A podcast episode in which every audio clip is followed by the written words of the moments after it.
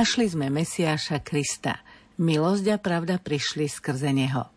To sa spieva v evaneliovom verši na druhú cezročnú nedeľu. Nasleduje Jánovo evanelium, ktoré hovorí o povolaní učeníkov, ale aj o povolaní ako takom. A o povolaní dnes bude hovoriť aj hostia relácie v sile slova otec Marian Gavenda.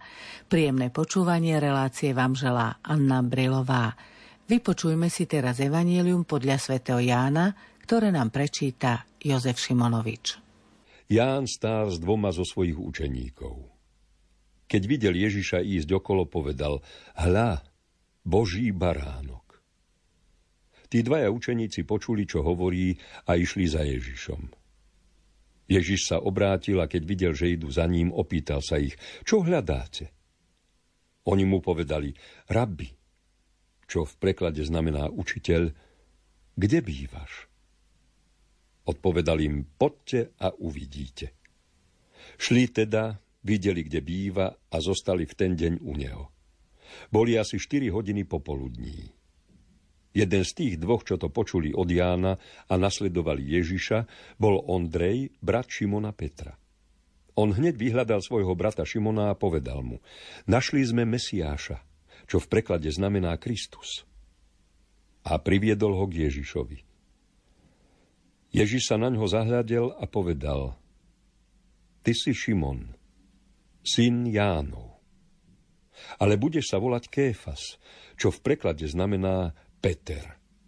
Vypočuli sme si evanelium, v ktorom sa hovorí o povolaní. Ján Krstiteľ nazval Ježiša Božím baránkom. Začleňme si túto udalosť, kedy povoláva Ježiš učeníkov do kontextu udalostí a života Ježiša. Z toho kontextu, ktorý nám aj samotné Jánovo evanelium e, prináša, Ježiš po tom, čo bol pokrstený, ho duch hnal do púšte, kde sa postil, a žil v hlbokom spojení s Bohom, kde odolal pokušeniam. Podstatou tých pokušení bolo nechať sa nahovoriť alebo zlákať a veľmi lákavým a rafinovaným spôsobom na používanie moci. Či už moci duchovnej, premen tieto kamene na chleby, alebo moci magickej, skoč dole, alebo kláňaj sa mi, použi naozaj, dám ti všetko, dám ti vplyv nad celým svetom, hovorí mu diabol, ale sa mi pokloň. Uznaj mňa za toho schopnejšieho, lepšieho, ktorému všetko patrí. Na toto všetko Ježiš jasne odmietol a práve to bola tá chvíľa, keď bol aj najplnšie Božím baránkom. On bol od väčšnosti, ako si o chvíľu povieme, ale v tej chvíli, po tejto hlbokej očiste, kde sa aj svojou ľudskou vôľou a ľudskými emóciami a teda všetko, čo tvorilo jeho človečenstvo, rozhodol pre túto cestu a jasne odmietol inú cestu, eh, mohol ja povedať hľa Boží baránok. Teda to je ten, ktorý na seba berie hriechy sveta, ten, ktorý eh, neprichádza odstrániť nepriateľov izraelského národa politických, ale prichádza odstrániť hriech a nielen z izraelského národa. A toto je veľmi dôležitý fakt, že Ježiš sa rozhoduje nie pre cestu moci, ale pre cestu úplne opačnú. Je to cesta, e, kde sa on stáva tým, nad ktorým ľudská moc výťazí, ktorým opovrhujú postupne, až e, to všetko vedie na kríž. No a tu vlastne e, prináša spásu od hriechu. Napokon aj v dnešnej dobe to, čo nás tlačí. V konečnom dôsledku nie je korupcia nie je zlý politický systém alebo taká strana onaká, či už na Slovensku alebo v Európskej únii alebo inde. Ale keď na to pozeráme hĺbšie, sú to dôsledky hriechu. Hriechu jednotlivcov, konkrétne korupčné prípady, hriech, ten všeobecný stav hriechu, že sa mnohé veci už považujú za dobré a sú zásadne zlé. No a ako vidíme, všetci slubujú lepšiu budúcnosť, najmä pred voľbami je to až zábavné ísť Slovenskom a vidíte billboardy a si povieme, aspoň ja si to vždy tak zo žartu hovorím, kohokoľvek budeme voliť, je to úplne jedno, lebo bude tu už iba dobre. Všetci slubujú len dobre, všetko bude iba dobré. No ale keď sa nad tým zamyslíme, nikto neslubuje odstrániť zlo a tým pádom nebude dobre. Bo ľudia v akejkoľvek strane budú len ľuďmi a keď sa nebudú snažiť a nebude tu určité úsilie e, zbaviť sa zla, no tak tu lepšie nebude. Vlastne Ježiš prišiel ten hriech, to zlo vziať na seba, vráťme sa k Evaníliu, Pri Jánovi stáli dvaja učeníci, počuli, čo hovorí Ján, hľa, baránok Boží. Oni zrejme pri krste nevideli a nepočuli, čo videl a počul Ján Krstiteľ, ale teraz to Ján opäť hovorí nahlas, hľa, baránok Boží. Kto boli títo učeníci? Vieme, že jeden z nich bol Ondrej, e, Šimonov brat, ako aj ďalej máme, hneď ho vyhľadal a priviedol ho k Ježišovi. Ale druhý učeník, mnohí e, biblisti predpokladajú, že to mohol byť práve Ján Evangelista. Sú celé knihy o tom napísané o milovanom učeníkovi, ktorý sám stále má tendenciu sa zamlčovať. Ján nehovorí, ja som tam bol, ale ten iný učeník. Môže to byť aj e, teda narážka na Jána a práve Ján o tomto hovorí a práve Ján v svojom Evangeliu ešte presne pamätá aj hodinu, kedy to bolo, my máme preložené, že to bolo o 4. popoludní a v origináli je o 10. Znova to si neprotirečí, ale my rátame hodiny od e, polnoci a Židia rátali od rána do večera. No a keď sa ráta od tej 6. do 6. tak e, tá 10. hodina bola zhruba okolo tej 4. hodiny popoludní. To len taká drobnosť, ktorá nie je podstatná, ale dôležité je uvedomiť si, že naozaj je potrebné aj tieto odtienky poznať a ten iný učeník si toto presne pamätal a je to v Janovom evaneliu, takže nie je to veľké domýšľanie predpokladať, že je to Ján. Ale čo som čítal zase v duchovnom komentári, dôležité je si povedať, nevieme presne, kto je ten učeník, ale isto sa mám ja teraz postaviť na jeho miesto. To je priestor pre mňa. Povedať si, tak teraz sa na mňa Ježiš obracia, čo hľadáte a odpovedať za seba. Takže to už je samozrejme výklad nie biblický, ale duchovný. Hľa baranok Boží, ktorý sníma hriech sveta. Tak znie v úplnosti táto veta, ktorú Ján opakoval. Môžeme ju vysvetliť? Je dobre všimnúť si, že nemáme tam množné číslo, ktorý sníma hriechy sveta, teda jednotlivé priestupky jednotlivých ľudí, ale hriech sveta. Celý ten stav hriechu, v ktorom sa svet nachádza. Čiže všetko to hriešne a zlé, ktoré, čo je vo svete, tak berie na seba sníma. A sníma neznamená len nesie. On odstraňuje to zlo zo sveta. Tým, že ho berie na seba ako hromozvod tú energiu, ktorá nastáva tým výbojom medzi teplými a chladnými mrakmi, tak ten hromozvod zachytí ten náboj, tak Ježiš to zlo berie na seba a tým pádom ho likviduje, berie ho zo sveta, teda sníma hriech sveta. No a tým chce Ján jasne povedať, e, kým je Ježiš. Najskôr povedal, o sebe, keď sa ho pýtali, kto si ty, tak sa neidentifikoval so žiadnymi veľkými ľuďmi, ani s Eliášom, ani s prorokmi, aby ho považovali za niekoho veľkého. Povedal, ja som len hlas a ešte dodáva, nie som hodný ani rozviazať mu remienok na obuvi. Čiže chcel byť aj on tým Jahveho služobníkom a takto predstavuje aj Ježiša. Nie Mesiáša, mysle ako ho očakávali, ale ani ako učiteľa, ktorý dáva predpisy a náuky, alebo divotvorcu, ktorý robí zázraky. Nepovedal, tak toto je ten, ja neviem, nehovorí o ňom, tak tento bude konať zázraky, to je divotvorca, tento odstráni všetky hriechy, bude kriesiť mŕtvych. Nie, hovorí, to je baránok. Baránok a nie hociaký, ale Boží baránok. Celý kontext, keď sa do toho vžijeme a opäť tomu veľmi pomáha byť v Svetej Zemi.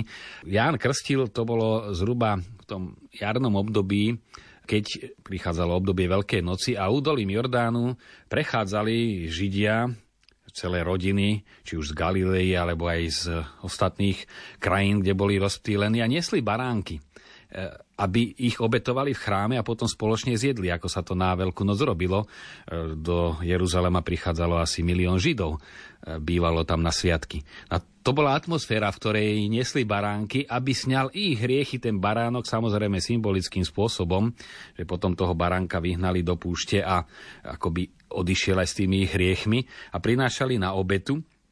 A v tom kontexte hovorí, a toto je baránok, ale to je Boží baránok, ktorého posiela, aby sňal hriech sveta. Takže naozaj v tomto kontexte to nadobúda takú úplne ešte e, živšiu e, rovinu. A môžeme vidieť veľkú paralelu a prvý obraz baránka e, práve keď Abraham obetuje svojho syna Izáka. Ako idú na vrch, podľa všetkoho je to práve vrch moria, tam, kde je chrám alebo kúsok od toho kalvária podľa starých rabinských tradícií. A Izák nesie drevo na chrbte a sa pýta otca, ale však máme aj drevo, len kde máme baránka. A pritom on je tým baránkom vlastne, ktorého ide Izák obetovať ako svojho jediného syna a on povedá, Boh sa postará. No a tu sa to naplňa, že sám Ježiš stúpa a Jan hovorí, toto je ten Boží baránok. ktorého predobrazoval Izák ako obetovaného syna, preto aj Božia ruka zastavila Abraháma, teraz ešte nie, lebo to až môj syn, nie tvoj syn, ale môj syn zomrie. Tam sú jasné paralely toho, celej tej obety. No a potom sú to celé dejiny izraelského národa, ktoré sú spojené so sudmi baránka. Baránok je symbol vyslobodenia Izraela z egyptskej poroby. To bola poroba skôr politická a aj sociálna. Boli tam naozaj ponižovaní, utláčaní a potom, keď jedli spoločne baránka, to je ten baránok, ktorý zachránil od egyptianov, ale už v ďalších tých liturgických textoch aj židovských nadobúdal nielen eh, význam spomienky, to je tá večera paschálna židovská, ale aj význam zameraný na budúcnosť. No a potom eh, celý nový zákon poukazuje na Ježiša ako práve na tohto baránka sme vykúpení, hovorí svätý Peter v svojom liste, nie je porušiteľným striebrom alebo zlatom, ale drahou krvou Krista bezúhonného a nepoškvrneného baránka. Alebo skutky. Viedli ho ako ovcu na zabitie a ako baránok o nem je pred tým, čo ho striha, tak ani on neotvorí ústa. Si uvedomili, ako sa to na ňom naplnilo.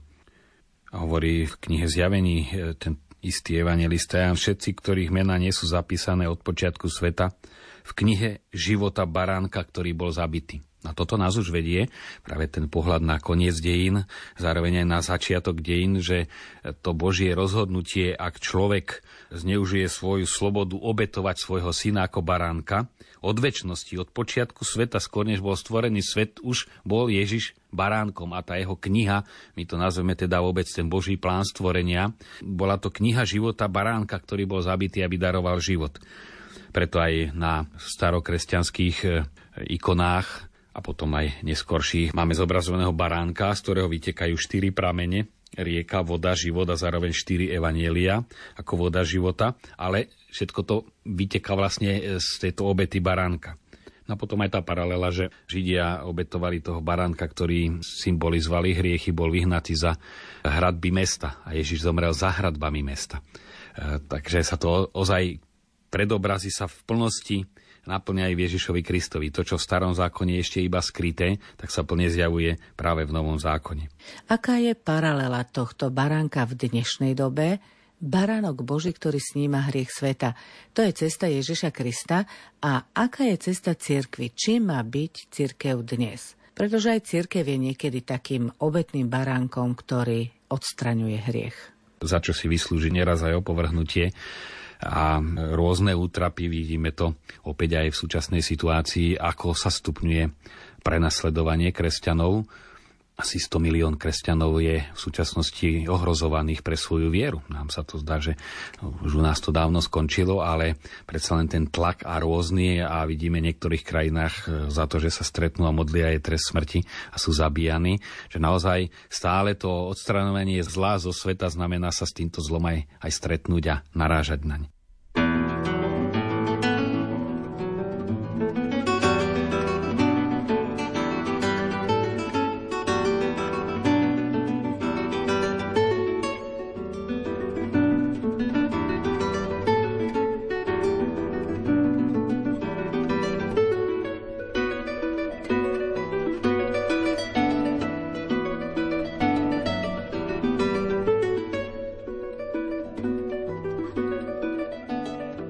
V Evangeliu na dnešnú nedeľu sme tiež počuli, ako učeníci vykročili za Ježišom. Poďme sa pozrieť na túto udalosť. Tu vidíme predobraz alebo taký pravzor každého povolania. Lebo to splňa určité črty a aj ja na to spomína ako na tie prvé chvíle, keď sa stretli učeníci s Ježišom. A je to aj vo väčšine prípadov aj v ľudskom živote tak, že Boh volá človeka najskôr cez neho samého, cez jeho vnútro, pretože už aj určité naše túžby vložil do nás Boh. Potom sú rôzne príležitosti, kde tá túžba sa zobudí v človeku a nájde svoje naplnenie. Napríklad, ja neviem, mladí zavolajú svojho kamaráta pod s nami na puť. Často som taký prípad zažil, že tak išiel skôr z kamarátstva, on či ona a zrazu na tej púti mladých sa zobudila tá túžba, ktorú ten človek už mal v sebe. To bol Boží hlas, ale ktorý vyznieva ako náš hlas. Hlas môjho srdca, ale je to už Boží hlas, ale začína znútra. A to bol aj v prípade týchto učeníkov, ktorí už cítili ten podnet a preto prišli za Jánom a preto sa stali jeho učeníkmi. Predsa len odišli z Galilei dole k Jordánu. To už bol veľký krok, to ich muselo fascinovať. Čiže ich to znútra priťahovalo a aj kňazské povolanie mnohí už ako chlapci si robili oltáriky, že čo si ich na tom fascinovalo. Nie je to podmienka samozrejme kňazstva, ale často to je, alebo aj mnohí iní v iných profesiách, už v detstve ich, ich určité povolanie alebo určitá činnosť fascinovala a tam sa to už rodilo. Čiže aj tá túžba, ten záujem už je Boží hlas, ale vyznieva z nás, vychádza z nás. No a je tu ďalší krok, keď Ján, ktorý vlastne bol prvý, na koho sa upriamili, si ich nedržal pre seba, ale e, ukázal Boží baránok a oni sa pohli za ním.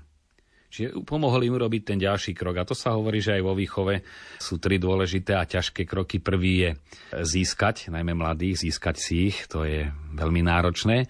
Ešte náročnejšie je udržať si ich, lebo ešte niekedy očariť, získať. Nie je to ľahké, ale nie je to ani najťažšie. Ale už udržať si ich určitú dobu je oveľa ťažšie a najťažšie je odovzdať, nechceť ich mať pre seba. Môže to byť aj e, pri pastoračnom pôsobení kňazov, nechceť si určitú skupinku držať, to je moja, ale ich vedieť aj pustiť. Dobre, odovzdal som, čo som vedel, chodte a poslúžte. E, možno aj v inom e, spoločenstve, iným štýlom života.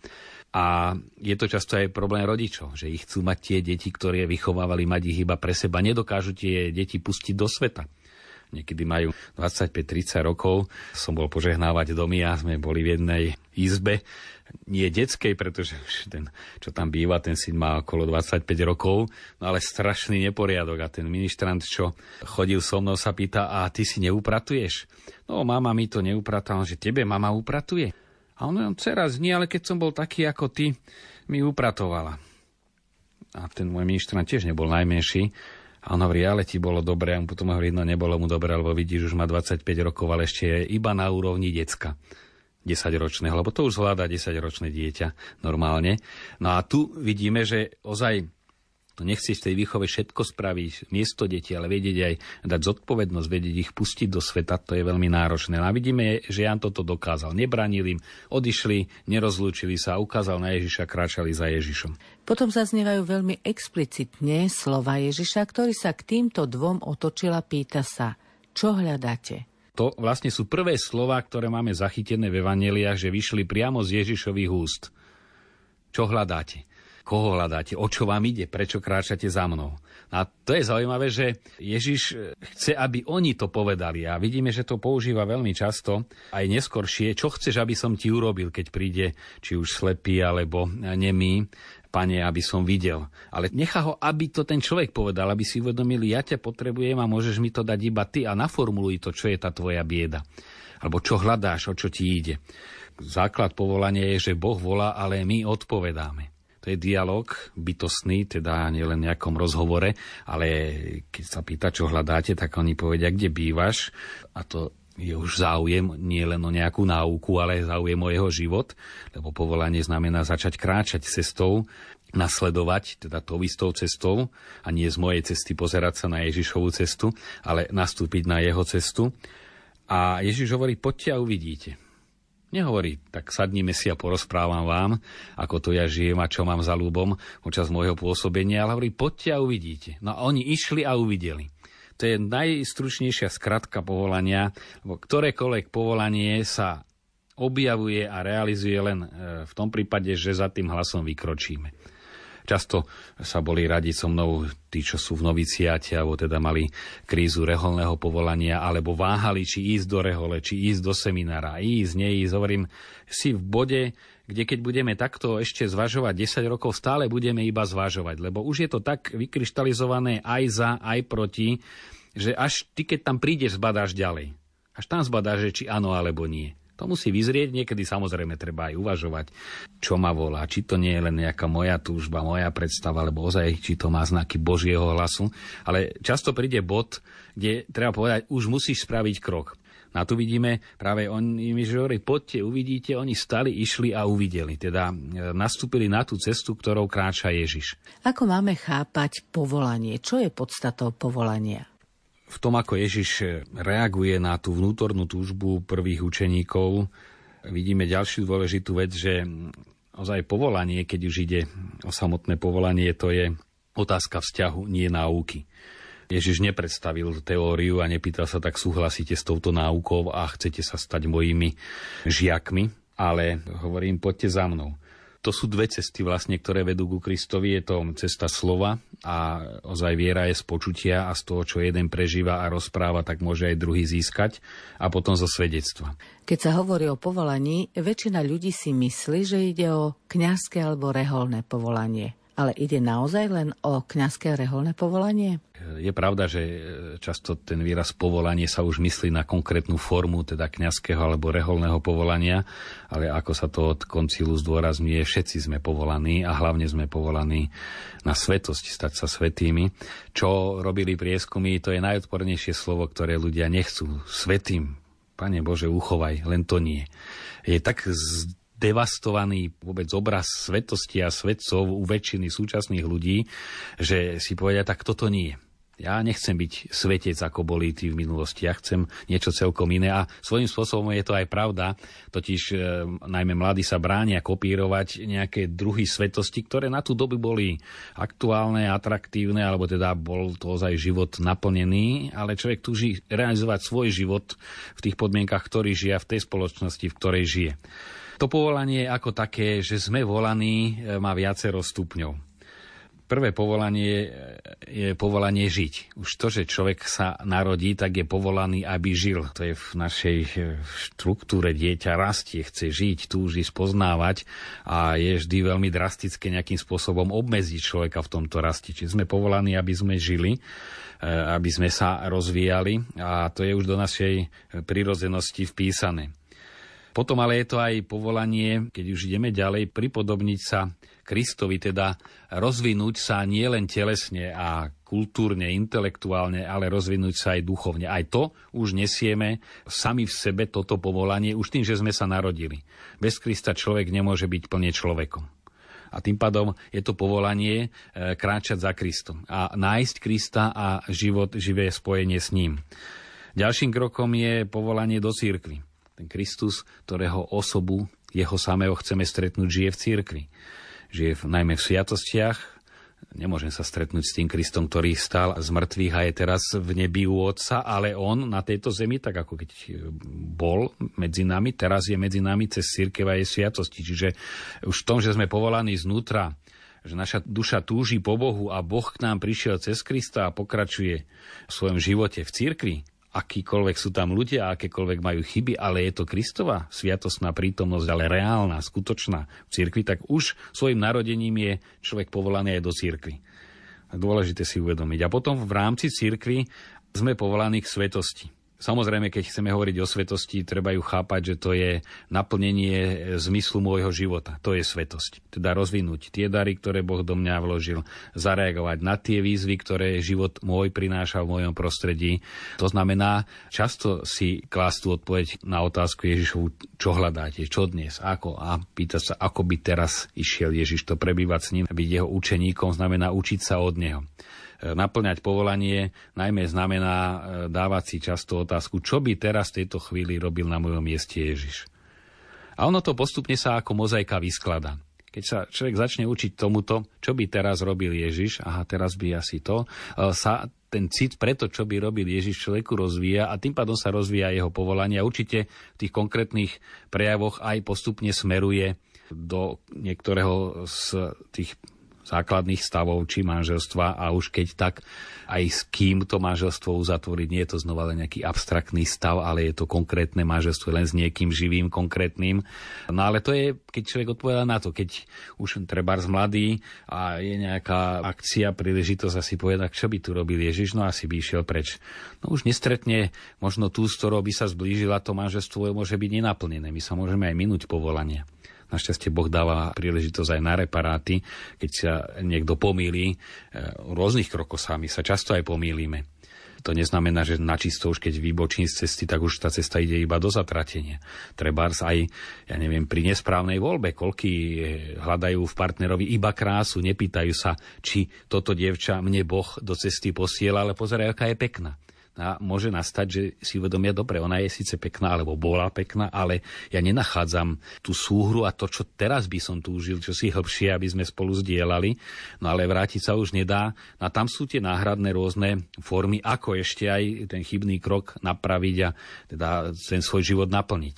Či už pokáním, znášaním aj tých dôsledkov svojich zlých rozhodnutí, alebo možnosťou obety, alebo naozaj hľadať ten prehlbený vzťah.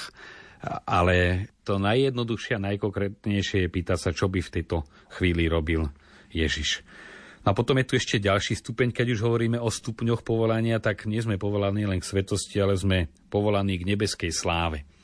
Lebo tá svetosť na zemi je naozaj náročná, ako každé dobro je nie je ľahké, zlu sa ako si ľahšie darí na tomto svete, ale čo si dobrého urobiť je aj náročné, ale to nie je cieľ. Cieľ je dosiahnuť nebeskú slávu, šťastie, blaženosť. K tomu sme povolaní. Človek bytosne túži po šťastí a nie po nejakej deštrukcii. To Lenin veľmi dobre hovoril. Postaviť fabriku to chce obrovské peniaze. Ale zbúrať fabriku, to stačí liter petroleja, stará handra hodiť cez sklo dovnútra. No, ničí sa ľahko deštrukcia, ale čo si tvoriť je aj namáhavé, ale ten cieľ je nie námaha, ale skutočne väčšie šťastie, blaženosť, radosť. Skúsme to zhrnúť, o čom ste hovorili. Sú to tie dve veľké témy, jednak Boží baránok, ktorý sa nám v tomto Jánovom texte vynára a z toho vyplýva, že ozaj Boh odstraňuje hriech zo sveta, že ho berie na seba a stať sa Ježišovým učeníkom znamená naučiť sa od neho brať to zlé na seba a nie hľadať e, mocných spojencov, ktorými to zlo porazíme.